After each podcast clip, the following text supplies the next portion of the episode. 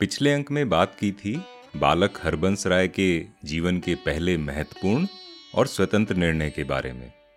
बालक हरबंस राय, डॉक्टर हरिवंश राय बच्चन का शुरुआती नाम जो था और एक चर्चा की थी भाग्य या नियति के पुरुषार्थ से संघर्ष के बारे में। इसी विषय में श्री मैथिली शरण गुप्त और श्री रामधारी सिंह दिनकर की दो कविताएँ भी सुनाई थी। आज के अंक में बात करते हैं, जब पायोनियर प्रेस में काम करते हुए बच्चन जी को कई दफ़ा अपमान सहना पड़ता था। बच्चन जी की एक प्रसिद्ध कविता है, नीड का निर्माण फिर फिर। और इसी शीर्षक से उनकी आत्मकथा का दूसरा हिस्सा भी लिखा हुआ है, नीड यानी घोंसला या आशियाना या पक्षियों का घर। वो नीड जो जीवन के कठिन अनुभवों से निर्मित हुआ है, ठीक वैसे ही जैसे कला होती है। और कला के बारे में हमने कई बार कहा है कि कला मूल रूप में स्वांत सुखाय जैसी होती है। जैसे तुलसीदास के बारे में हम बात करते हैं, स्वांत सुखाय, तुलसी रघुनाथ गाथा। अर्थात अपने सुख, अपनी संतुष्टि के लिए। किंतु कला का एक लक्ष्य ये भी है कि जो आत्मभोगी है उसे सार्वभौम या सर्वभोगी बना देना। अगर सरल शब्दों में कहें तो कला ऐसी हो कि उसे कोई पढ़े, देखे या सुने तो वो उसका हो जाए और वो कला उसकी हो जाए, यानी वो दोनों एक दूसरे को अपना लें। कि जैसे कोई अगर आप पेंटिंग देख रहे हैं, कोई चित्र देख रहे हैं तो आपको लगे कि ये आप ही के लिए बनाया गया है, या आप उसको अपने जीवन से, अपने अनुभवों से जोड़ सकें। मधुशाला की लोकप्रियता की एक ये भी बात थी कि काफ़ी लोग उसको अपने जीवन अनुभवों से जोड़कर देख पाते थे। अब जैसे निशान निमंत्रण में बच्चन जी ने कुछ जगह साथी शब्द का प्रयोग किया है, वैसे तो यह शब्द उनके मित्र शमशेर के लिए था, किंतु जब भी कोई पाठक उन्हें पूछता कि ये साथी कौन है तो बच्चन जी कह देते, आप ही हैं। तो चलिए इसी बात पर ये छोटी सी कविता दुख से जीवन बीता फिर भी शेष अभी कुछ रहता, जीवन की अंतिम घड़ियों में भी तुमसे यह कहता। सुख की सांस पर होता है अमृत निछावर, तुम छू दो मेरा प्राण अमर हो जाए, तुम गा दो मेरा गान अमर हो जाए। दुख से जीवन बीता फिर भी शेष अभी कुछ रहता जीवन की अंतिम घड़ियों में भी तुमसे यह कहता, सुख की सांस पर होता है अमृत निछावर, तुम छू दो मेरा प्राण अमर हो जाए। तुम गा दो मेरा गान अमर हो जाए। मेरे वर्ण वर्ण विश्रंखल चरण चरण भरमाए गूंज गूंज कर मिटने वाले मैंने गीत बनाए। कूक हो गई हूक गगन की कोकिल के कंठों पर। कूक हो गई हूक गगन की कोकिल के कंठों पर, तुम गा दो, मेरा गान अमर हो जाए। मेरे वर्ण वर्ण विश्रंखल चरण चरण भरमाए गूंज गूंज कर मिटने वाले मैंने गीत बनाए। कूक हो गई हूक गगन की कोकिल के कंठों पर, तुम गा दो मेरा गान अमर हो जाए। कितनी सुंदर पंक्ति है। कूक हो गई हूक गगन की। यानी आसमान के जो दिल की वेदना थी, जो दर्द था, वो कोकिल के कंठों पर, कोयल के कंठों पर जब कोयल ने उसे गाया तो वो कोयल की कूक हो गई।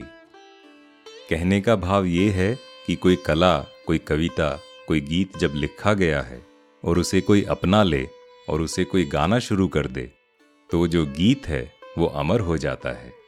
कूक हो गई हूक गगन की, कोकिल के कंठों पर। तुम गा दो, मेरा गान अमर हो जाए। तुम गा दो, मेरा गान अमर हो जाए। 1933 के आसपास की बात है। पायोनियर प्रेस में नौकरी वाले दिन थे, गश्ती एजेंट का काम। अब पायोनियर प्रेस जो है, उसे अंग्रेज़ों की पत्रिका समझा जाता था। इसलिए आम हिंदुस्तानी उसका अक्सर बहिष्कार ही करते थे। अब ऐसे माहौल में इस पत्रिका के लिए विज्ञापन जुटाना बड़ा ही जटिल काम था और कई बार लोगों के घर, दुकान के द्वार से ही दुत्कार दिया जाता। एक बार ऐसा हुआ कि बच्चन जी विज्ञापन लेने एक सज्जन के यहाँ गए तो पहले तो कहा गया कि वे सोकर ही नहीं उठे। दूसरी बार गए तो बताया गया पूजा कर रहे हैं। तीसरी बार गए तो पता लगा कि वो खाना खाकर सोने जा रहे थे। अब एक बार वो बच्चन जी के सामने पड़ गए तो वहाँ देखते ही बच्चन जी पर बरस पड़े कि मैं भी तो कहूँ कि पायोनियर प्रेस के साहबों पर क्या आफत आ गई है कि उनका आदमी हमारी ड्योढ़ी की माटी पर नाक रगड़ रहा है। वैसे तो ये घोर अपमान की बात थी, किंतु बच्चन बाबू के लिए ऐसा अपमान उन दिनों कोई नई बात तो थी नहीं। तो हमारे मस्त मौला कविराज गुनगुनाते हुए वहाँ से लौट गए। ध्यान मान का अपमानों का छोड़ दिया जब पी हाला, गौरव भूला आया कर में जब से मिट्टी का प्याला। इसका अर्थ और भावार्थ ये है कि वैसे तो लोग चमकते कीमती प्यालों में हाला पीते हैं और तभी गौरव और सम्मान होता है, किंतु मेरे हाथ में तो बस मिट्टी का प्याला ही आया। और जब मैंने उससे ही हाला पी ली तो मैंने गौरव और मान अपमान के बारे में सोचना छोड़ दिया। ध्यान मान का, अपमानों का छोड़ दिया जब पी हाला, गौरव भूला आया कर में जब से मिट्टी का प्याला। साकी की अंदाज भरी झिड़की में क्या अपमान धरा। आगे कहते हैं कि जो इतने संघर्षों दुखों और अपमानों से गुजर के आया हो, साकी की जरा सी मार, हल्की सी झिड़की, उसका क्या बिगाड़ लेगी? इस पीने वाले ने तो दुनिया भर की ठोकर खाकर मधुशाला पाई है। फिर छोटे छोटे कष्ट, छोटे से अपमान, उसके लिए क्या मायने रखते हैं? आजकल की सच्चाई भी है। कोल्ड कॉलिंग या टेलीमार्केटर से पूछिए, दिन में कितनी बार उनको अपमान सहना पड़ता है। इतनी बेरुखी से बेचारे झाड़ खाते खाते ऐसा ढीठ, यानी थिक स्किन हो जाते हैं कि और किसी अपमान का क्या ही असर होगा।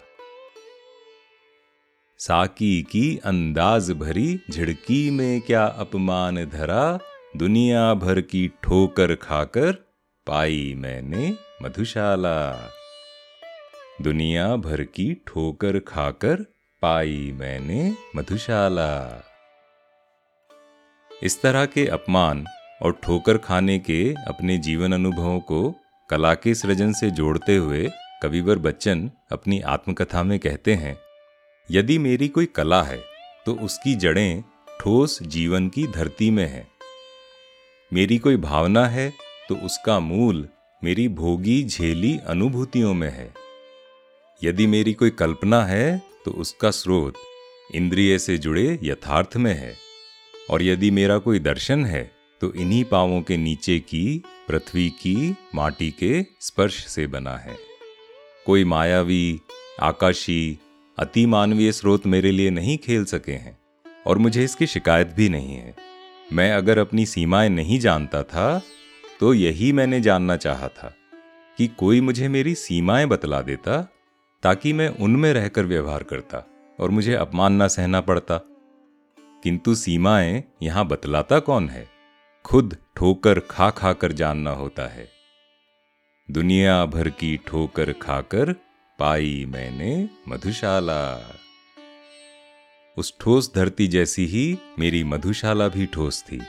कल्पना, यौवन और मस्ती, चाहे उसकी बाहरी साज सज्जा थी, किंतु मेरी आंतरिक, मानसिक, मूर्त, अमूर्त, सूक्ष्म, सारी भावनाएँ उसी ठोस से उद्भूत, अर्थात उसी ठोस धरती से पैदा हुई। अब एक और कविराज जहाँ सीमाओं को स्वीकार करते हैं, वहीं उनकी शिकायत भी करते हैं और साथ ही उन्हें चुनौती भी देते हैं। जैसे इस कविता में, कर ले कर ले कंजूसी तू, मुझको देने में हाला, दे ले दे ले तू मुझको बस ये है टूटा फूटा प्याला। इसका अर्थ और भावार्थ देखें तो यहाँ एक शिकायत है, ताना है, उलाहना सा है। शायद नियति की प्रतीक मधुशाला के लिए, कि आज तू कंजूसी कर रही है मुझे पिलाने में, और बस, मुझे एक टूटा फूटा सा प्याला थमा दे रही है।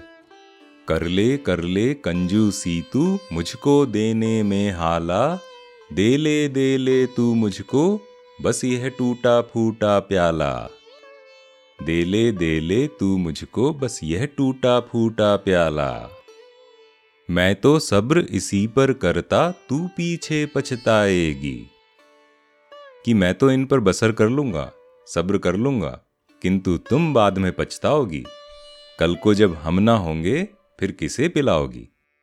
मैं तो सब्र इसी पर करता, तू पीछे पछताएगी जब ना रहूँगा मैं तब मेरी याद करेगी मधुशाला। जब ना रहूँगा मैं तब मेरी याद करेगी मधुशाला। एक भाव ये भी है कि कुछ अच्छा करना है तो आज ही कर डालो, भविष्य के लिए क्या सब्र करते रहना। काल करे सो आज कर, आज करे सो अब, पल में प्रलय होएगी, बहुरी करेगा कब।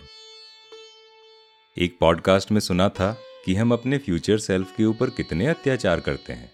हम कितनी सारी बातें, कितने सारे काम, कितनी सारी मस्ती, कितने एडवेंचर्स हमारे फ्यूचर सेल्फ के लिए छोड़े ही जाते हैं। हमारा फ्यूचर सेल्फ बेचारा क्या क्या करेगा? तो क्यों ना हम अपने प्रेजेंट सेल्फ को फ्यूचर सेल्फ को एक कर लें और जो सोचा कि हम कल करेंगे, आज ही कर डालें। इन्हीं भावों पर बच्चन बाबू का एक और जीवन अनुभव है। उनके शिष्य और मित्र अजित कुमार अपने संस्मरण में बताते हैं कि बच्चन जी कहते थे, जीवन में जिसने भी उनका अपमान किया है, चाहे साहित्य के क्षेत्र में या कहीं और, उससे उसका जुर्माना वसूलना, यानी पेनल्टी या फाइन लेना, वो उनका कर्तव्य है। और इसीलिए कवि गोष्ठी या पत्रिकाओं में अपने लेखों के लिए जो सामान्य से अधिक पैसा लेते हैं, वो एक तरह से उन्हीं अपमानों का बदला है। हिंदी भाषा और समाज उन्हें उन्हीं अपमानों और आलोचनाओं के लिए भुगतान करवा रही है। हमारे पिताजी भी ऐसी ही एक बात कहते थे कि बख्शीश हज़ार की हिसाब पाई पाई का। यानी किसी को दान में देना है, कुछ भी दे दो, किंतु जो उधार है, वो पाई पाई चुकाना होगा। अब बच्चन बाबू ने जैसी भी परिस्थितियों में मधुशाला लिखी थी, मधुशाला के पढ़ने वालों में सब लोग तो उस बात से अवगत नहीं है। किंतु मधुशाला के माध्यम से वो स्मृतियाँ जीवंत हो उठती हैं, सजीव हो उठती हैं। देखा जाए तो कविता में और उन परिस्थितियों में कितना विरोधाभास भी हो सकता है। कहाँ कविता में यौवन, मस्ती, अल्हड़पन और दूसरी ओर जीवन के गंभीर संघर्ष। बच्चन जी स्वयं भी इस विरोधाभास की बात करते हैं। वो कहते हैं, जिसे शांत चिंता मुक्त घर नहीं नसीब हुआ था, उसने मधुशाला बनाई थी। जिसे तनमन की सहज संगिनी नहीं मिली थी, उसने मधुबाला की कल्पना की थी। जिसे मनवांछित साथी नहीं सुलभ हुआ था, उसने साकी का हाथ पकड़ लिया था। और जो एक निर्मल, शीतल स्रोत से अपनी तृष्णा तृप्त नहीं कर पाया था, वह हाला के प्याले पर प्याले चढ़ा रहा था। कल्पना, सौंदर्य, श्रृंगार, उल्लास, उन्माद तीव्र अनुभूतियों की ऊंचाइयों तक उठकर, यानी इतने अनुभवों, इतनी अनुभूतियों की ऊंचाई तक उठकर, जहाँ तक पहुँचाने में दुर्भाग्य से मेरे शब्द और स्वर दोनों समर्थ थे। यानी जीवन में इतनी कठिनाइयाँ और अपमान होते हुए भी, जो कला थी, जो कला की कल्पना थी, वो कविराज को अनुभूतियों के एकदम शिखर तक पहुँचाने में पूरी तरह समर्थ थी। इसी बात पर आज विराम। अगले अंक में बताते हैं कि कैसे कवियों का जो परिचय होता है, वह भी कितना कवितामय होता है, और एक कहानी, भारत कोकिला, सरोजनी नायडू से मुलाकात की। एक किस्सा बच्चन परिवार के नेहरू परिवार से शुरुआती परिचय का। मैं हूँ अरिसुदन और इस पॉडकास्ट में हम बात करते हैं डॉक्टर हरिवंश राय बच्चन की मधुशाला की, उससे जुड़े किस्से कहानियों की, जीवन अनुभवों की और भावार्थों की। बताइएगा, ये अंक आपको कैसा लगा? आप इसका रिव्यू लिख सकते हैं आई या स्पॉटिफाई पर। तो मिलते हैं अगले अंक में।